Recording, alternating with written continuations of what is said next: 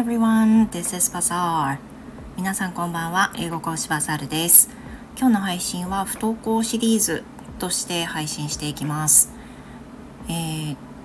確か固定で貼っていると思うんですけれども、私のことをご存じない方は簡単に説明しますと、私今2人子供がいます。中学校3年生と中学校1年生。2人の子供なんですが中学校3年生の息子は完全不登校中1の後半から完全不登校になり1日も学校に行っていません。うちにおりまして自分なりに勉強したりしています。で中1の娘は今ちょっとかなり怪しい状態、まあ、完全不登校になりそうなところまで今行っていてっていう状況になっています。でこれに関してはたまに配信をしたりしているんですけれども、うん、プライベートすぎることに関してはあまり話せないのかなというふうになるんですが私は自分の配信の中では自分の親目線私が親として、えー、考えられることで感じていることでこういう状況であるっていうお話を主にしていこうと思っています。というのも当人たちの状況っていうのは当人のことしかわからないことなのであのあまり深くは話せないかなっていうふうな思いと不登校を抱えている親御さんの視点っていう風な形で配信をすることで自分のアウトプットにもなるというふうに思っているからこそやっています。まあ、言葉を変えると吐き出させていただいているというふうな感じです。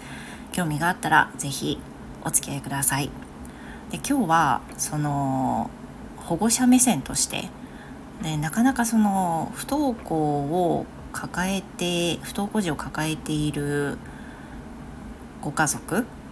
なかなか、まあ、特にその私の場合は家で仕事をしている完全に自営業になるので家に仕事中もいるわけですよね。だから一日の世界が全て家の中で確立してしまうような生活の状況にある中で子どもたちが休みというふうになるともう夫以外の家族全員が一日中家にいるっていう状況になるんですね。でなかなかそのまあ、この状況って慣れるようで慣れなくて1人目のその息子が完全不登校になったことである程度もういろんな経験をしたんですよねたくさん泣いたしたくさん悩んだしいろんな本を読んだしいろんな動画を見たしっていう風な感じでまあある程度いろんなことをし尽くしての今なんですよね。結果的にその私たちが私たち親が願うような方向にはいかなかったんですけれども最終的にはその彼自身の健康は取り戻せて彼自身のそれそのものというか彼らしさっていうのは取り戻せてきて自分が好きなこと、まあ、英語が好きなんですけれども英語を勉強することに注力しているという状況なんですよね。でそれはそれでもう実はその彼の進路というのはもう決まっていて高校もどういうことを勉強するっていうのも決まっていてっていうふうなことで私の中ではある程度もうこれは型がついた感じなんですよね。まだ中学3年生なので中学校生活っていうのは終わってないんですけれどもおそらく彼の中でもそして私の中でももうこの件は終わりというふうな気持ちで正直過ごしているような印象があります。でさて今その中学1年生の娘に関してなんですが、まあ、なかなかねあの寒くなってくると朝起きる時にまだ暗い状況だとあの行きしぶりのお子さんとかえーと、不登校気味のお子さんを、まあ、お持ちのお母さんお父さんはもうよくすごく 実感してくださると思うんですけど、まあ、なかなかね天気も手伝ってあの行きたいという気持ちになれなくなってきますね。でこれまではその彼女なりのペースであの細々とでもつながって3年間行けたらいいなという思いがあって最初から高望みはしていなかったんですよね。なのでこれまではとりあえず目標は夏休みまでそしてその後冬休みまでっていうふうにここまでやってきたんですけど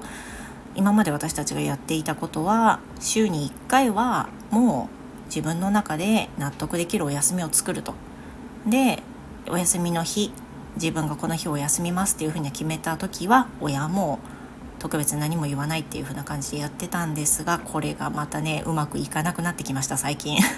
やはりあの天気とかね。あとはあのもう1年年度が終わろうとしているその最中で、まあ、疲れが溜まってきたとかいろんなものがあると思うんですがうまくいかなくなってきました。でそこでその親としてはやっぱりねあのいろんな状況が頭をよぎっていきます。まあ、いろんな状況っていうのはこの先本当はそうなってほしくない未来っていうのをね描き出すんですよね。例えば、まあ、本当に完全に不登校になってしまって子どもたち2人ともずっと家にいるっていう状況でまあその学校に行かないことで心が落ち着かなくなっちゃって落ち込んだりする日が出てくるっていうその状況。で最終的にどうしようかって言ってフリースクールを探したり代わりに勉強できるつてを探したりっていうその状況。で1人目の時のようになかなか親に言い出せないでこの状況が2人いるっていうその状況、まあ、いろんなことを抱えている未来を想像するとなかなか気持ちも上向きにならず特に朝なんかは本当にあのもうねあのなかなか心が立て直せない 状況にあってあの仕事してるだけマシなんですけれども仕事中はねそういうの考えなくていいからいいんだけどでも現実を戻るとやっぱり現実はやっぱりそこにまだあってなかなか解決できない。自分の努力云々でなかなかこううまく上向きになるものでもなかったりするとどうしたもんかって。で、まあ、どうしたもんかって悩みすぎてどうかなるものでもなかったりするんで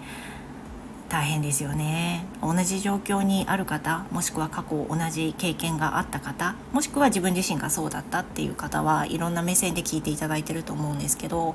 なんか私はねその1人目がそういう状況になってでまあ彼なりの道を見つけてよかったんだっていうところまで持ち越したつもりだったんですよね。自分の中ではもう乗り越えたつもりだったんだけどいざその2人目が同じ状況になろうとしているその状況に今入っているともうね受け入れたくない正直受け入れたくないっていう気持ちの方が強くってで毎朝気持ちが病むし、えー、なんか辛くなるし考えたくない未来を想像するしっていう風な感じになるんですよね。意外とね1人目乗り越えたから2人目が「あのうん分かってるよ大丈夫」っていう風に言えるかっていうと全然そんなことなくてまあやっぱり親も人間ですからね本当にあの顔では大丈夫そうな顔してるんだけど相当心の中モヤモヤしてるしどうしようかなってあのどうしたらいいのかなとか私のやり方が間違ってんのかなとかねいろんな風なことを考えるもんです。で私の場合はそうなんですよね。